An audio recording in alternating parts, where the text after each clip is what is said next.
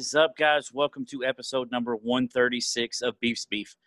I have a great interview set up for you guys today with one of my good friends. But before we do that, I want to get to our sponsor.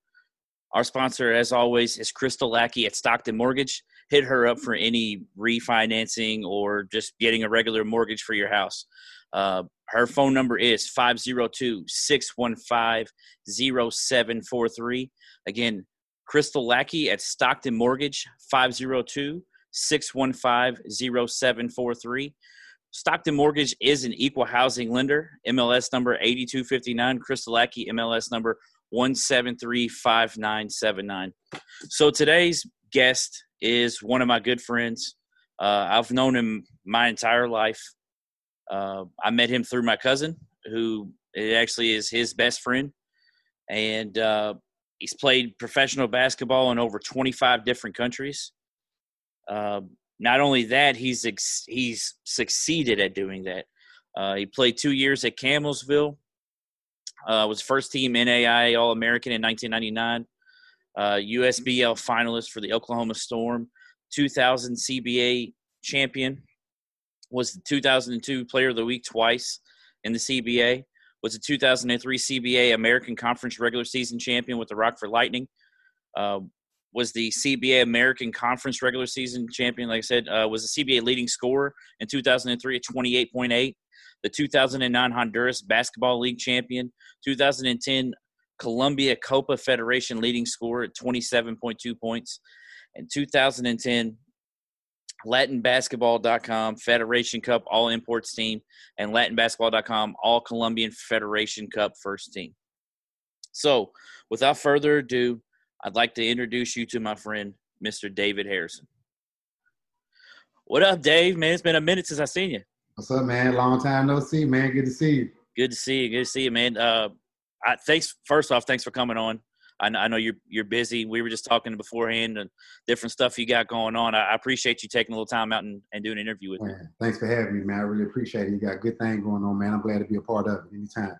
For sure, for sure. I mean, we've been talking about this really since I started doing the podcast, and it's crazy that a pandemic can finally make things open up for us and, and be able to take some time away to actually do it. Absolutely, man. Absolutely. so let, us get into the interview, man. I, I've known you my whole life, but we're going to get we're going to go all the way back for people that don't even know who you are because I'm sure there's some people that don't. So you started your career at Moore, which is kind of cool because I actually went and coached back at Moore, yeah. and uh, something that I didn't know until you we were talking before this. I didn't realize you got cut two years in a row before finally transferring the Doss. Yeah. So, so did did you get cut? I'm gonna I'm gonna compare you to Michael Jordan for a minute, which I saw your watch, so I know you're not gonna be upset about this. did, did did you getting cut those two years kind of fuel your fire, uh, uh, a la like Michael Jordan did when he when he got cut as a sophomore? Man, it definitely did, and and it's funny you say that. Um, and and just obviously everybody I'm sure has just watched The Last Dance. Um, so it's funny, man. Just growing up, man. Just I, I was Michael Jordan fanatic. Yeah. You know, I knew everything about him. It was just all of us were as kids coming up in that era. Uh, if you wanted to play basketball, and uh, just knowing his story, and then it kind of happening to me. You know, I get cut my sophomore year, um, and that kind of just kind of you know put a little fuel on the fire. But at the same time, maybe I wasn't good enough, and I could accept that because you know I was just now coming into myself, growing up. So you know, I played freshman freshman yeah. year, but I didn't start anything. So I'm just coming into myself. Um, but then I really, you know, I, I, had a passion for the game, and you know, my junior year came along, had that whole summer to get ready. Like I'm ready now, you know the the the the, the fuel is on the fire. Yeah. I got cut again. Man. So that was just like, man, I really tried this time. I thought I was it, you know. So like, you know, it's just that whole Michael Jordan thing and knowing that it happened to Mike that kind of did kind of give you some inspiration. So what what made you choose Doss? Was it your uh, was Tony still there? Or? Uh, yeah, Tony was there. Uh, Tony was a freshman, man. But it's a funny thing, man. Um, so I'm sure you may be familiar uh, with Farmdale okay. Farmdale Church, right across the street from Moore High School. Yeah. Uh, so when I got cut that year, that's where I played basketball at. I would go sit in there, man, and have two dollars in my pocket. Hopefully, I can play with some of the guys who's renting the gym, you know, just to get some run. And it's right up the street from my house, you know, where me and Jerry live. Yeah. You know, right there in Derby Run. And I was just playing with some older guys one day, man, at, at, at think I was 16 years old, 15 years old, and the guy was like, "Hey, man, you pretty good. Who you play for?" I was like, "I don't play for anybody. I go to Moore, but I got cut." He was like, "You got cut?" He's like, "Man, uh, I played at Doss, man. I, I, I know a coach over there, man. You need to be playing ball, man." And I was like, "I mean, you know, I, I didn't. Not, I guess I'm not gonna be a basketball player. I like to play, but I got cut." So he was like, "What's your phone number?" Gave my phone number. He reached out to me. Uh, let my mom talk to him on the phone. My mom was not trying to hear that. Like, I'm not a I'm, I'm not a basketball player to her because I'm, I'm getting cut. I'm not on a team. I just yeah. like to play. It's not nothing serious, you know. But I'm taking it serious. So uh, that guy convinced my mom, man, to to give me an opportunity to transfer to Doss. The coach just took that guy's word, and that guy's name was Marcus. I'll never forget. Still a good friend of mine. And then that's just when the story began you know, I, I got a, I got an opportunity, and that's when everything changed. Nice. So, so I mentioned Tony, Tony Williams, uh, former Louisville player. You guys are mm-hmm. actually cousins. I just want to clear that up. I, instead of just saying Tony, yeah, you you guys are cousins. Uh, mm-hmm. Uh, so, so from there, after you played your year at Doss, you went on to Sullivan, and took a redshirt year. Was that yes, was that just kind of like a work hone hone your craft and or was it actually, actually just um, like they didn't have a team or no actually uh I, I broke my foot the first day of practice. Oh. Stress fracture. So first day of practice, um, it's a great team, man. It was actually um, a championship team uh, that I was on at Sullivan, Sullivan College, man. Great group of guys. I can name some of the guys, man. You that was on that team. You wouldn't believe um, Eric Martin. I know you probably remember Eric Martin. Rashawn Morris is another guy. Adrian Tillman, Danielle Macklin.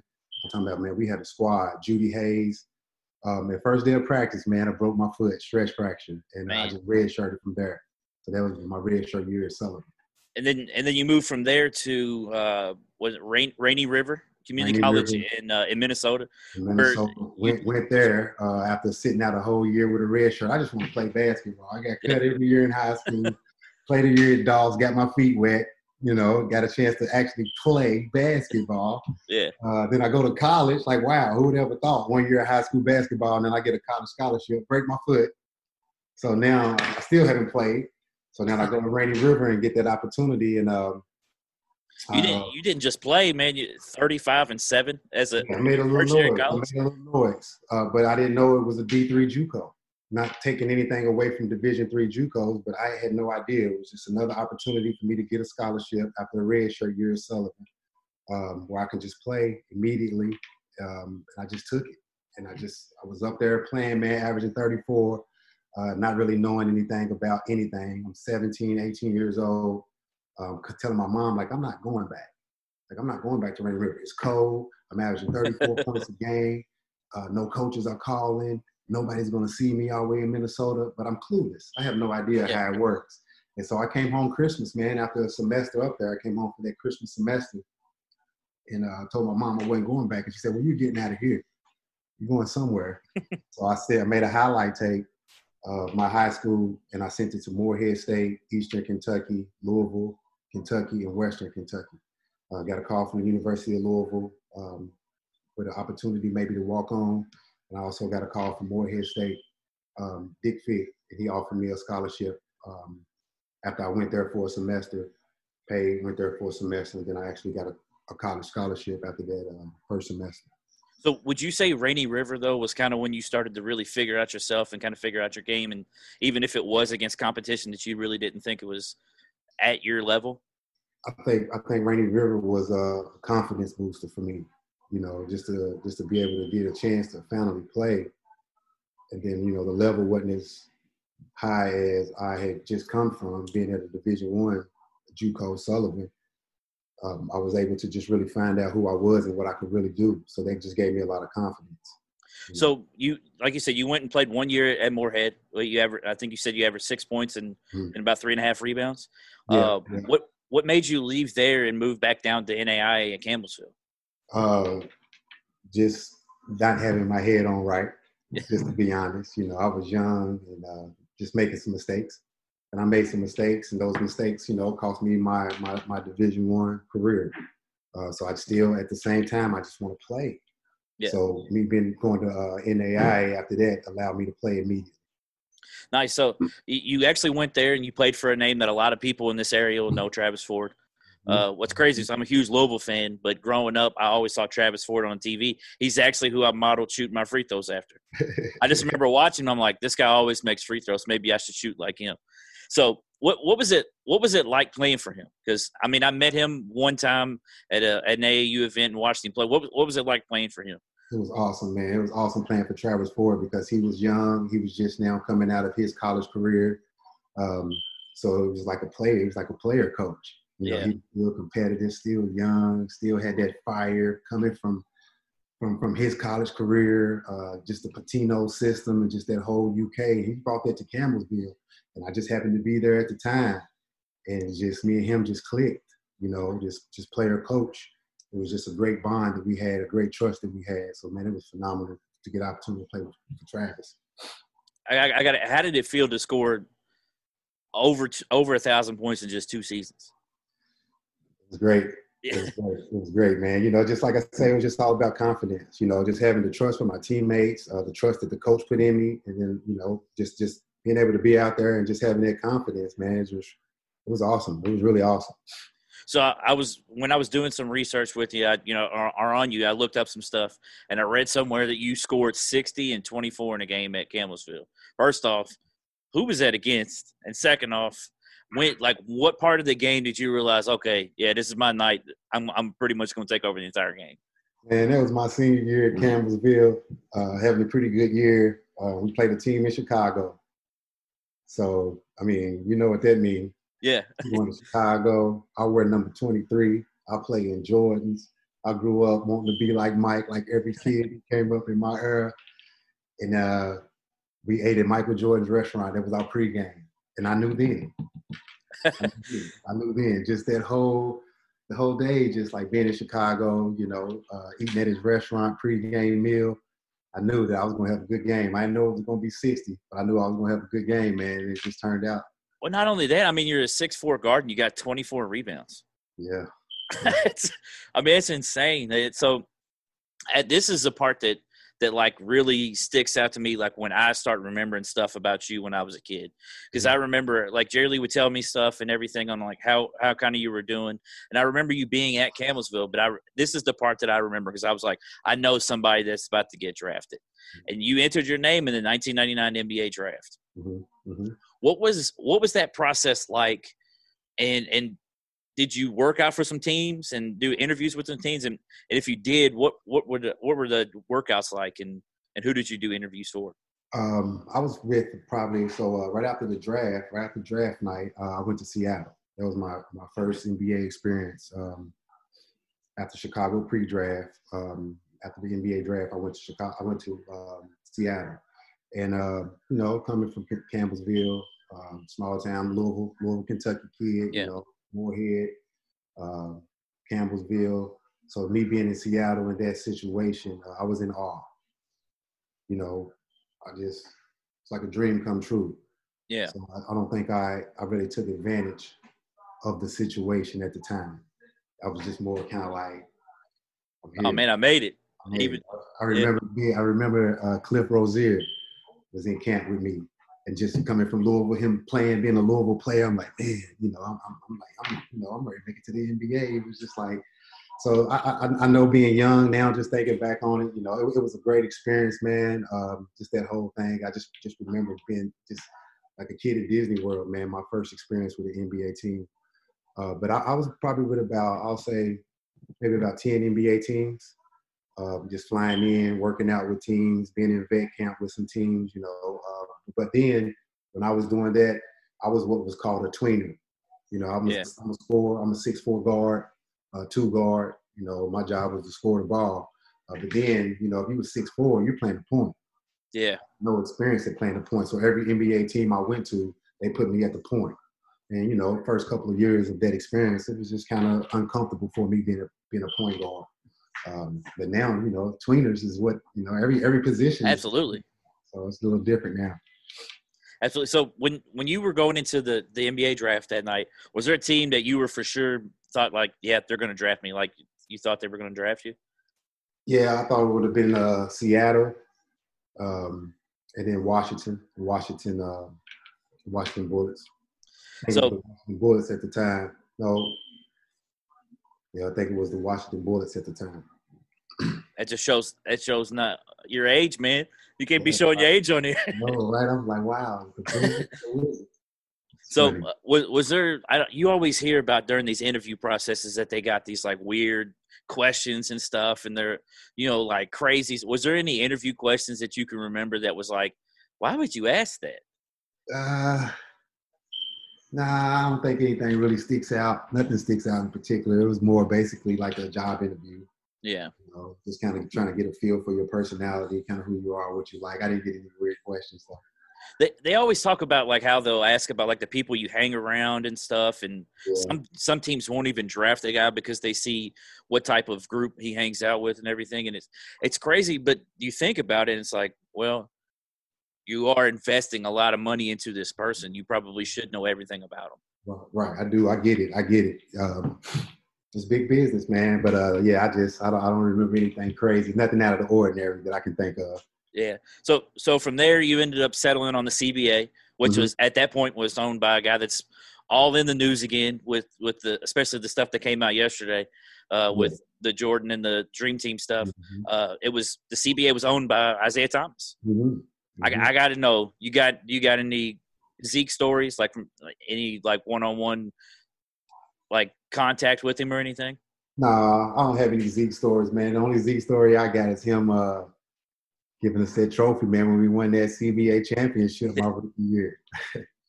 yeah, I, I, I, one thing I do remember though, speaking of Zeke, is his former teammate, and I remember hearing a story about you and Rick Mahorn.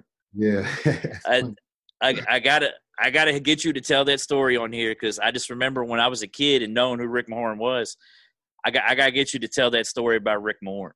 Yeah, so um, I remember, man, just uh, my rookie year, man. Uh, we played against, uh, ah, man, I don't know if it was uh, Grand Rapids or Sioux Falls. We playing against another CBA team, and Rick Mahorn was the coach.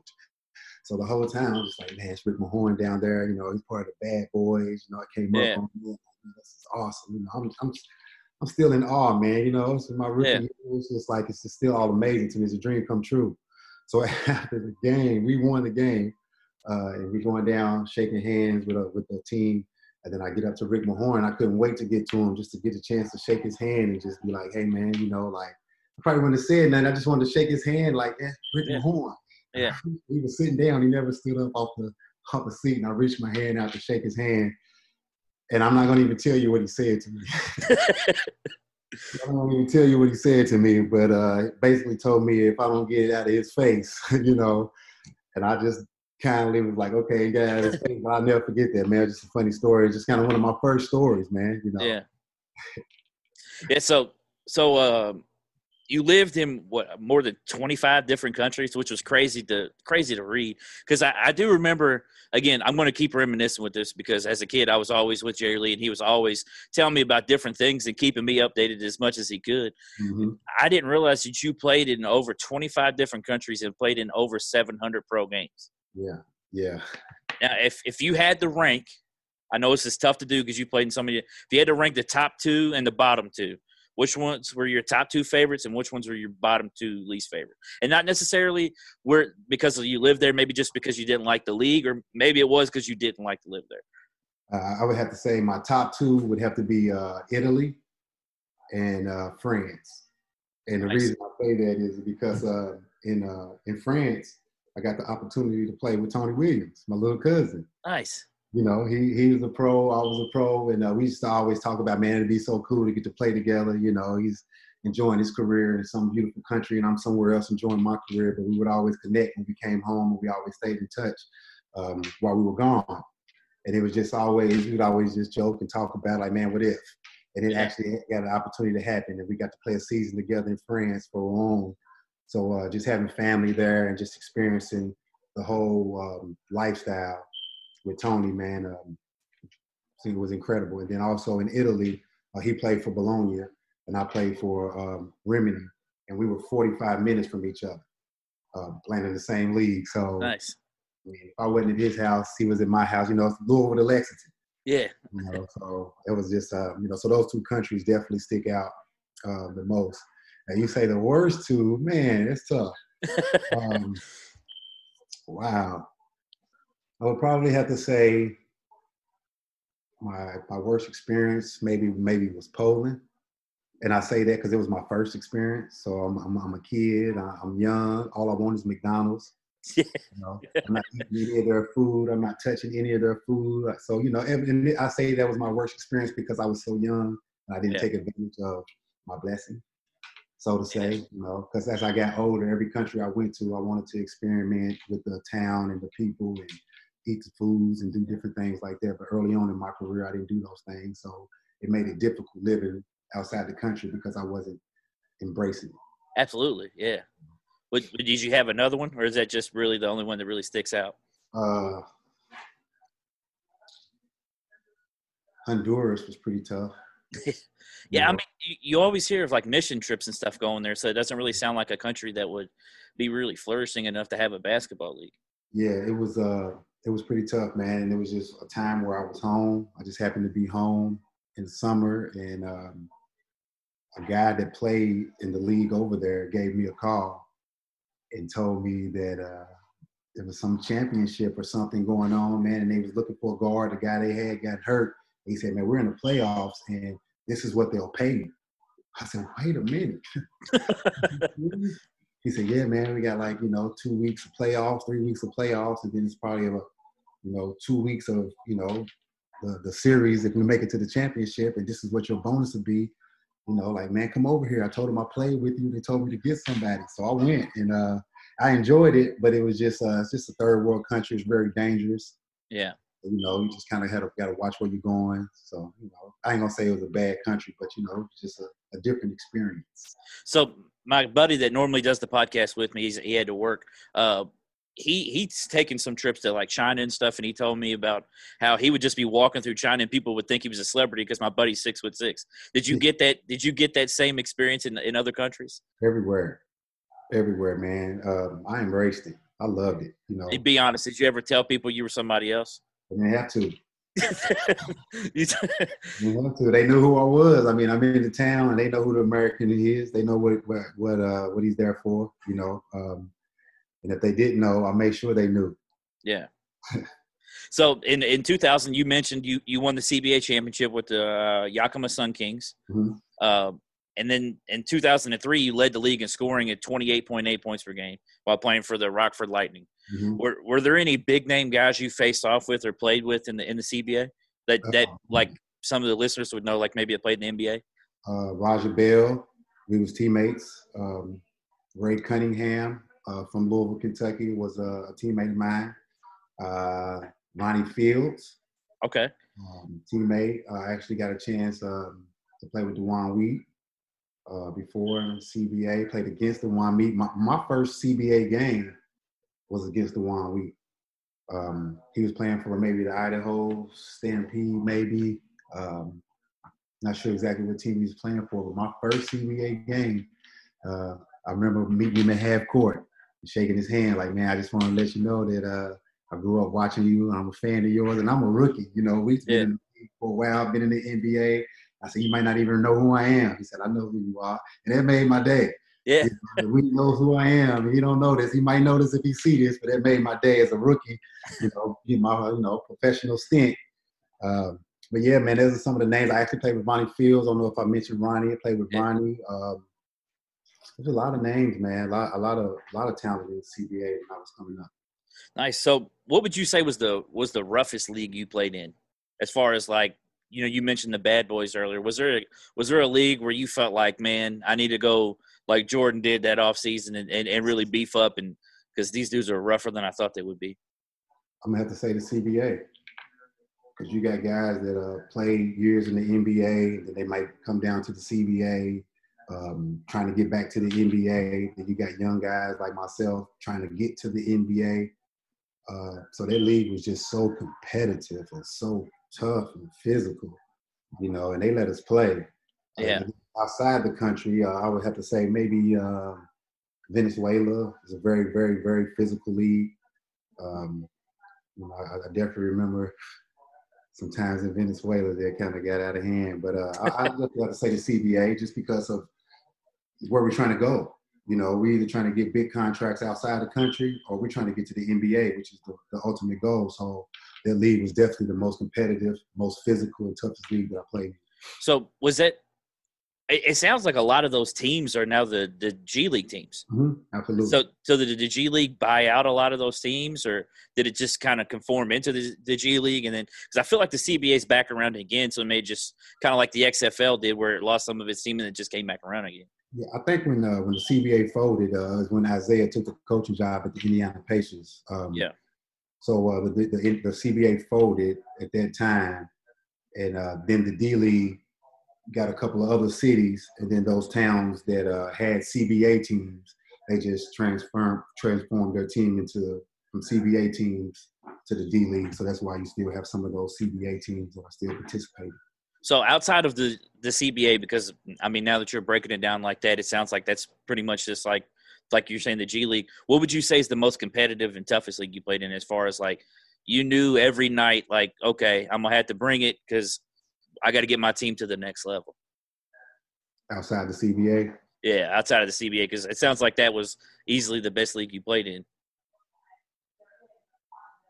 I would probably say Italy or France. Italy or France is just those are just top leagues. You know, in Italy, top league in France. It's just very competitive. Um, some of the best players that are not in the NBA uh, playing in those leagues, and then you got French guys that are locals that, that, that, can really go and might be getting looked at by the NBA. And it's the same thing in Italy. You know, you got some Italian guys, guys from other countries, not only from the U.S. but from you know maybe Argentina, other places like that. Yeah. That can really play. Um, so those are two countries that uh, that I would say that was very competitive.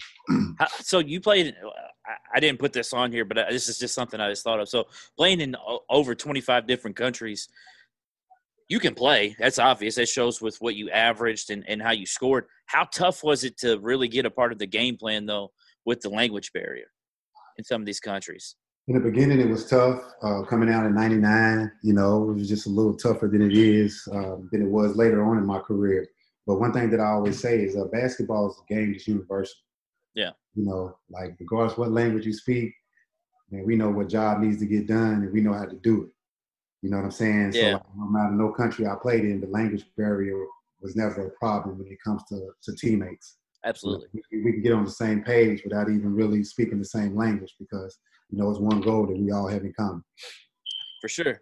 So after you retired, you finally retired in what 2012. Is that right? Uh, yes. Yep. 2012. You took a you took an assistant coaching job for a women's team at Bristol Community College mm-hmm. in uh, in Massachusetts. Mm-hmm. And what now coaching men and women? What would you say is the biggest difference in coaching? Fundamentals. Fundamentals. I think the biggest difference I see is the fundamentals. You know, girls are really, really fundamentally sound. Uh, you know, and you know, guys are not as fundamental as girls uh, because we can rely on athletic ability a little more. Yeah. You know, so it kind of makes up for for a lack of fundamentals. Uh, but but some of these girls, man, it's very impressive the stuff that they can do, um, and it's good. It's fun to watch just because of the fundamentals. You know, I'm a student of the game as well as yourself. You know, so we yeah. like to game played the right way and just being broken down. You know, so it, was fun coaching girls. But that's the difference that I see, just the fundamentals in it that that's one thing that I've heard, and I've also heard that they listen better as well. Yeah, they do. I heard they like because I've never I've never coached a women's team, so I, like I couldn't tell. That's why I asked the question. You mm-hmm. always hear that they just comprehend things a lot more. They really soak it in whenever you tell them something. They do more receptive for sure. That is that would be the second thing that I would say. so after that, you went back and you coached under your former coach, Travis Ford at EKU. This is when I remember seeing you uh, I think I actually sent you the picture whenever you were coaching against UK. Took a yeah. picture of you on TV and sent you the yeah. picture. Yeah. Uh, what What did you learn uh, coaching under him again? Under your short stint with him at EKU? Uh, actually, uh, at EKU, I was under uh, Jeff Neubauer. Oh, so he was already okay. So Travis was already gone. I believe Travis may have been either at St. Louis or maybe Oklahoma State. State. Yeah. yeah. But I was under Neubauer, and I just um, I just learned the game. Um, I learned the game from the sideline. Yeah. That makes sense to you Because you knew it from the court, but seeing it from from a different perspective is it's totally different. That's why because you see a lot of these guys like I'm trying to think of somebody. Um, Isiah Thomas was actually a decent coach, but you see some of these guys that were great players, but they're not great coaches because Right. they don't know how to turn off that competitive edge of okay, this is how I should do, it, but they can't explain it. hmm exactly, man. And I, and, and I learned that at EKU, you know, being under Coach Neubauer was a great coach, man, great coach. Um, I learned a lot, um, and, and, and me being at the age that I was at would helped it as well, you know. Um, and it was just a good experience, man. You mentioned Kentucky, man. Who'd ever thought that I'd be coaching against the number one team in the country, Yeah, my state team? You know, like I'm a Louisville fan, obviously, but you know, University of Kentucky, you got to respect them yeah. Just to get the opportunity to coach against that team, man, and being rough like that and that, it just it was it was electrifying, man. So how long did you end up staying at EKU? I was there for one year. One year, and then that's when you left and, and went to ASA. Yep, yep. Came down here to Atlanta, man. So now, so you're now the president and CEO of A- it's Action Sports Academy, right? Mhm. Action Sports Academy, ASA for short. Kind of give us the story of how ASA started and, and how you came to be involved with it. Yeah, well, so um, when uh, the situation at EKU, man, our head coach Jeff Neubauer uh, took another job after that season that we had at Eastern Kentucky. Uh, he went to uh, Fordham, and he only took one coach with him. Uh, so the rest of us, as a coaching staff, had to figure it out. Uh, and I got the opportunity to come to Atlanta to be a head coach to continue my coaching resume, hopefully to get back to Division One level. Uh, when I got here, um, it was just me getting introduced to post grad. It was already a post grad situation. ASA had probably been around about four or five years. Um, and I came here, took the job, and uh, everything went well. Had a great season. Uh, sent every kid that came through the program to college that first year, so that was awesome. Uh, and then after that season, uh, the guy that I came down here to work for uh, said that he wasn't going to move forward with the program. Um, but I had I was like, well, you know, I've kind of got us uh, scheduled for next year uh, under the name and um, kind of recruiting some kids under the name. Is it okay if I continue to use the name? And we just, you know, so we signed some paperwork uh, where he didn't owe me anything, but I could use the name. So what I did is I did my due diligence and went on the Secretary of State, and I seen that the name had exhausted, and it was just out there for the taking. So I put it in my name, and I just tried it to do it on my own, just to keep the program going. And now here we are, four years later, five years later. So, explain what you guys do for not only the athletes' athletic career, but uh, for them academically as well. Because you, you sent me a, uh, a pamphlet, which Mm-hmm. whenever I release this, I can release that out if you want uh, and put it out with the post, or if you want me to put something else with it, be more than happy to put that on there with it. Uh, but kind of explain what what you guys do for them because some people don't really understand the post grad type of Mhm. stuff and they don't really get what it is. I have a buddy that I've had on my on my podcast that I've kind of gotten you guys in contact with a little bit uh, that does post grad as well. But kind of explain what you guys do not only for their athletic career but for their academic career as well. Okay, so what we do for for for guys academically is um, we have them come in and we we we SAT and ACT prep, uh, and we have them take the SAT and ACT while they're in our program until they get a qualifying score. Um, and the program is six months, October 1st to April 1st. Okay. Um, then we also give these um, athletes um, an option to take two college courses. Um, they can only take two each semester. And It's two semesters that they'll be in the program within that six months. And the reason why they can only take two is because once you take more than two classes, you consider full time, and then your eligibility clock will start to tick. We don't want that to happen. So by them taking two classes, um, optional, they can leave uh, a post grad situation with 12 credit hours and have already taken their core classes, like maybe their English, um, their basic math class that they'll have to take. And those classes also would transfer with them wherever they get their college scholarship. Yeah. So that's basically the only academic components that we have. Um, we also have the TOEFL for our international players. Our international players come over and they take the TOEFL uh, as a test that they have to take. Um, and that's that's that's that's all of the ac- uh, academic components that we have in the program. So when when you signed that paperwork and you got the you know ASA put to you did you really feel like you knew what you were putting yourself into? Like, do you think it was like now? Are you like, man, I've come a long way because I did not realize it was going to be this much of an undertaking? You know, I had a vision, um, and before my season was over, um, when I took the job when I first got here, my first season, before that season was over, um, I had seen the vision that I wanted for this program, and I, I, I put it on paper, and I came up with a business plan, and I actually took it to him. And I said, hey man, you know, I've been doing this for about half a season now, and uh, you know, I've met some guys who are doing post grad because, like I say, I was new to it. Yeah. Um, some of the guys that I met, they kind of told me a few things. And this, you know, with my professional background and some of the connections and networking that I have, I'm like, man, we can really turn this into something. So I just presented my business plan to him, and uh, you know, he just didn't, it just didn't work out. I guess he just wasn't wasn't feeling it. So when we did go our separate ways, I'm like, hey man, I got this business plan that I wrote for this other guy. Yeah. Hey, I'm I'm I'm gonna go with it. You know, this is the vision that I have. So, you know, I kind of knew that it would take some time to get here, but I'm I'm I'm close to where I want to be with this program for sure. so how many how many different academies are there now, and, and where where are all the locations at? Uh, so right now we have uh, two. Uh, we're working on the third, which will be in uh, Tampa, Florida. So we have Atlanta, Georgia. Uh, then we have Louisville, Kentucky. This upcoming 2020-21 season, and um, hopefully Tampa, Florida in 2000, 2020-21 season. But with the pandemic, uh, it's kind of put a little little pause in the in the Tampa situation. But we're working on it. So if you had to say, all right, I'm the president CEO. What would you say is the main goal of, of ASA? And then uh, what what all also on off of that, what all sports do you guys offer as well outside of basketball? So so our main goal is to get these young men and women free education. You know, that's that's that's what we're selling, free education. Uh, we take athletes that uh, didn't get a scholarship for whatever reason, um, academics, got overlooked, maybe had an injury, transferred from one state, maybe an international guy who lives in the UK and nobody ever gets the chance to see your talent. Yeah. Um, so we, we get people like that exposure.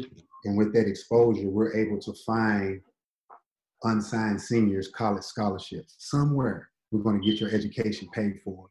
And while you're getting your education, you're going to be able to experience playing college basketball at the same time. So that's our that's our goal. And and, and if anybody uh, is blessed to take this opportunity and turn it into a professional career, they can also come back through ASA, which is now Action Sports Agency. And oh wow! We will help you find a job overseas. We'll represent you, or we'll represent you in the NBA. Um, you know, if your talents can take you there, we'll, you know, and if you're not going to play basketball after your um, after you left ASA Action Sports Academy, went to college, you know, you uh, you graduated in your field, you come back through ASA, and we will resume build for you, and we will headhunt for you and try to find you a job in your career field. But while we're trying to find you a job, you can work in one of our programs. Wow, so, I, that's something that I did not know. Yeah, yeah, yeah, and that's the vision that I had from the beginning, and now it's all coming coming together, man. You know, we just keep it. Whatever kid comes through this program, whatever athlete comes through this program, we just keep them. It's a lifetime thing. So I have a question for you. So you just mentioned that Action Sports Agency thing. Do you all strictly only uh, um, what's the represent players that have come through there or athletes that have come through there, or do you guys represent other people? As, just as of right now, we're, we're just representing athletes that come through Action Sports Academy. It's just starting. You know what I'm saying? Yeah. We're just now starting, starting to grow it. Uh, my first group of athletes that I've had are graduating this year.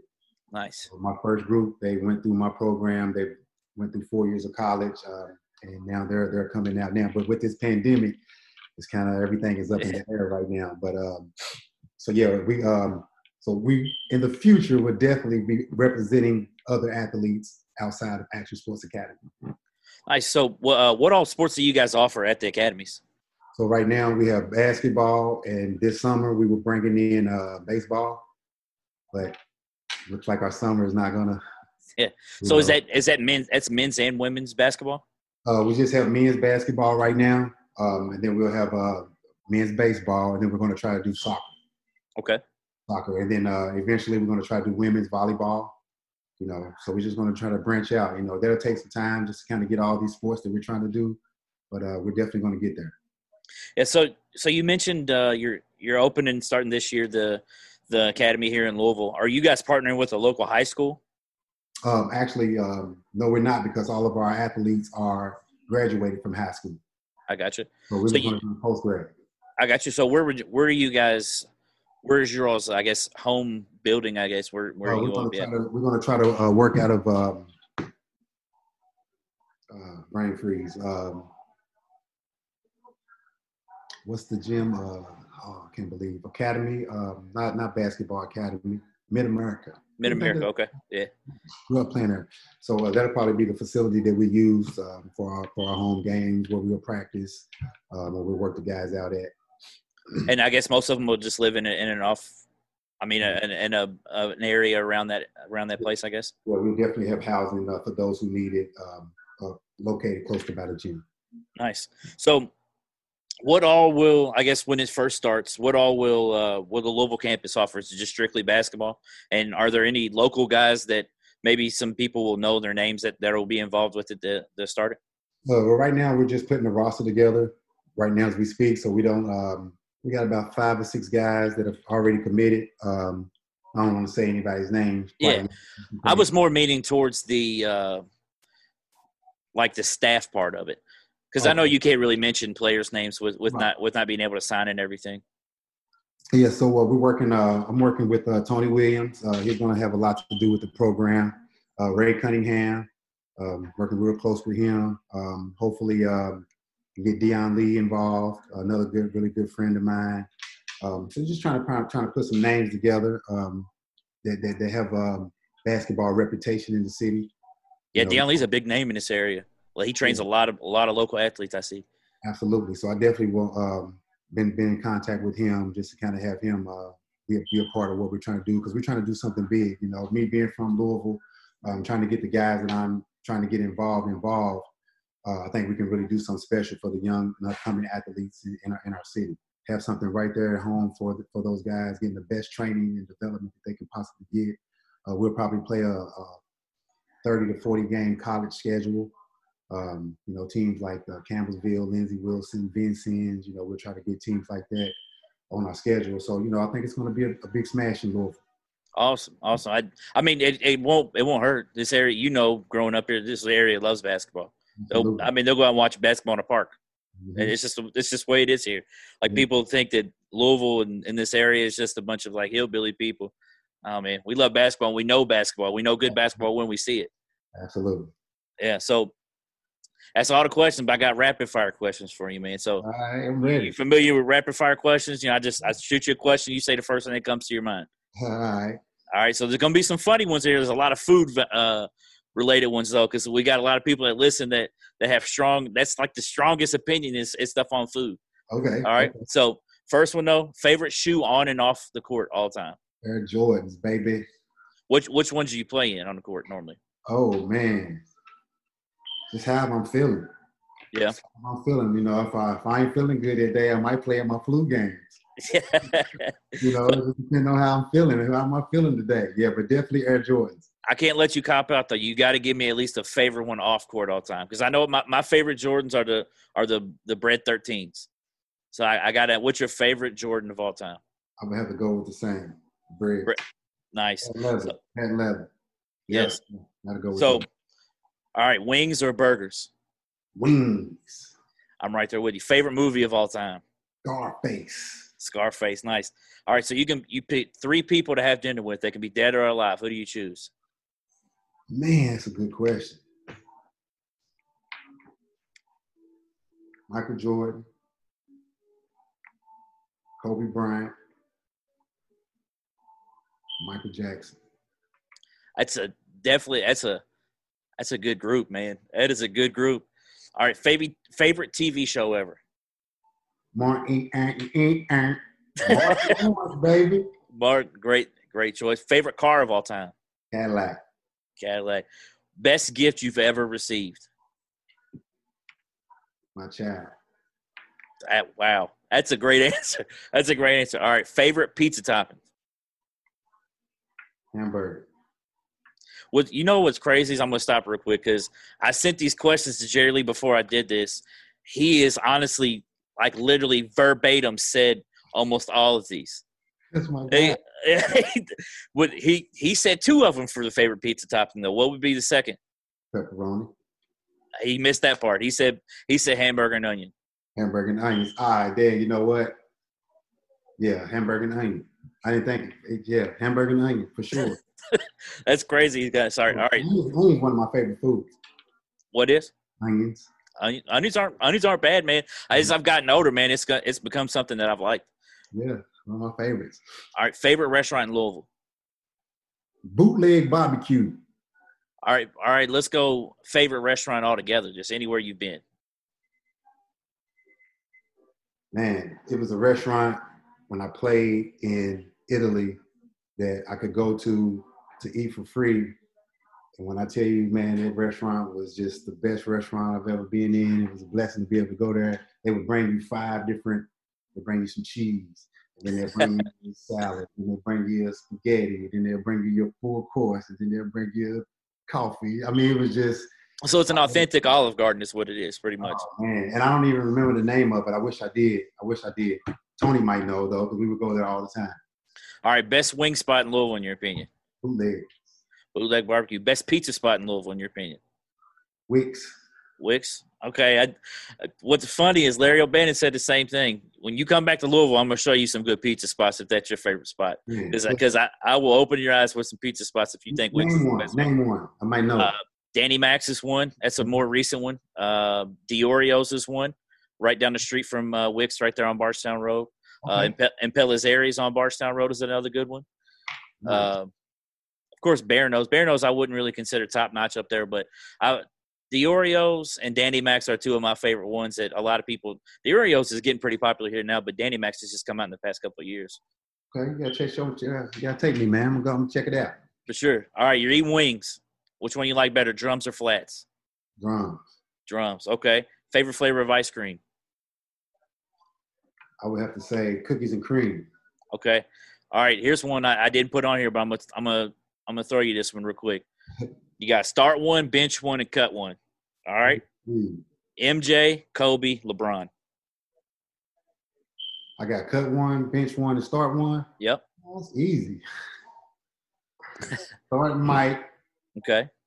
Benching Kobe. LeBron got to go. Oh man, that's LeBron got to go. All right, so this is the most this is the most important question that we ask the entire time, every time in rapid fire questions. Does pineapple belong on pizza? Not at all. well, I can say we definitely agree on that one. I can't say I agree with you on on the start, bench, and cut, but I can tell you I definitely agree with you on the on the pineapple who one. Who you starting in benching and cutting? Uh, you're gonna kill me for this. I'm starting LeBron. I'm benching Jordan. I'm cutting Kobe. but here's the here's the thing with with the with the Jordan and LeBron debate. I'm not one of those LeBron fans that thinks that there's not a debate there at all because I could definitely like to me it's like the Montana Brady debate. Like I can see both sides of it. Like I can honestly say, yeah, I, I see. I'm not one of those. Nope, this is dead set on how it. Is. It's just it's my opinion. You know what I mean?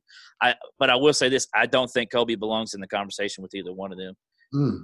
Mm-hmm. I really don't. And and some people may look at me as bad as saying that, but I just I don't I don't think Kobe a guy that didn't win the Finals MVP when he won all his championships. Like to me, if you're going to be that guy, you should win the Finals MVPs on your championship teams. That's a good point. You got a good point. You got a good point. So tell me why you would start him over Jordan. Why I would start LeBron over Jordan? Yeah. Um, I mean, I think the, the versatility with LeBron. LeBron can literally guard one through five. He's a better passer. Jordan's definitely a better scorer if you want to really put it that Jordan always looked to score where LeBron always looks to facilitate. Yeah. And some people look at that as a bad thing, but then when it comes down to you know winning games and it was funny to me that during the last dance a lot of times they they praise Jordan for the times that he did pass the ball. But when LeBron does it, it's looked at as a bad thing. That was something that I thought was kind of funny because yeah. they brought up like, "Oh, here's where he started the," and I brought it up to my buddy. I was like, I kind of felt like the the evolution of of LeBron and MJ's games were reversed. Yeah.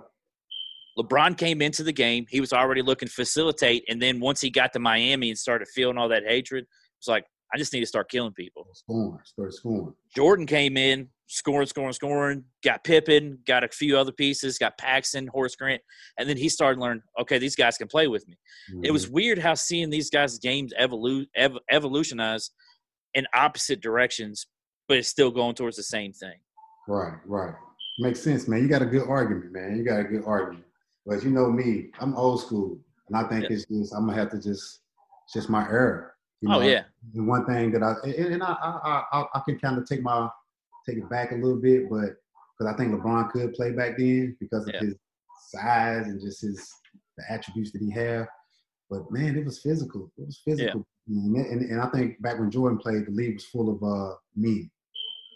You know, in this league, it's, it's a lot of kids. It's a lot of kids. So you got a man like LeBron who is just playing with a group of kids. He's gonna dominate. And you put that same guy with a group of grown men and have it a little bit the rules a little different, changes things, you know. But we'll never know because you can never put them. You know what I'm saying? But that's that's a good argument you got, man. I'm going to take that to the barber shop. For sure, man. I'm, trust me, dude. Because I grew up. I mean, I got the magazine right here. I just ordered the the the Jordan Goat magazine. I like that's the thing. Growing up around you all, like I, I had no choice but to love Michael Jordan, right, right. and I, I did anyway. But the way you all grew up with Jordan, I grew up with LeBron. Like mm-hmm. I grew up with him because I remember being in you know sixth and seventh grade and seeing LeBron play in high school on TV, and I was just like, you know, enamored, and it's just like mm-hmm. just seeing the things that he's done and kind of growing with him, mm-hmm. like you all grew with MJ. Like that's just kind of the way. It, yeah, that's just. and and I that's the thing is I, I, still respect MJ, and I still think like that's not a dumb argument to have. Like if you want to say MJ is the greatest, I mean, in in my opinion, if you want to start a team with either player, I really don't think you're gonna have a bad team. Can't, no. can't, can't go wrong, man. Like, like I, I, we had this debate all the time, and I never knocked LeBron James. I love him actually. I think he's awesome. Yeah. You know, when we talk about who's better, Michael LeBron, gotta go with Mike. And then when I say Kobe, he's the closest thing to Mike. He, I mean, style wise, there style wise, there is there is no there is no comparison other than Kobe. Yeah, yeah, man. So that's why I was like, that's why I always say Kobe. You know, rest in peace, Kobe. Kobe. Absolutely. Yeah. yeah. It was crazy, man. I, this would be the last thing I say. I, I was never a Kobe fan. I didn't like Kobe, mm. and I always respected his game, but I never, I just never liked Kobe. Mm-hmm. And then when he passed away, man, I never really f- thought that it would hit me in the way that it did. It, it upset me a lot. Like I, I actually cried a decent amount about it because it's like you you see guys like that, and you see guys on TV, and you think they're even though you know they're not, you think that they're invincible. Mm-hmm. And then when you see something like that, then you see just like how many people were mourning over a person like that and how many lives he's touched. It. I have a buddy, man. We used to we used to uh, debate back and forth, and I told him, I said, "You'll never hear me say another bad thing about Kobe Bryant. I may say, you know, I don't think he's maybe as good, but I'll never say another bad word, even if it's even in joking. Man, I won't do it." Yeah, I think he affected a lot of our lives. We didn't even know it. Yeah. You know I mean, I see, I see you back there with the with the number eight jersey. Number eight, and I had to get it up there. And, I, and, and it's funny because uh, that's when I was in Argentina. I had a really good season, man, and my teammates were calling me Kobe.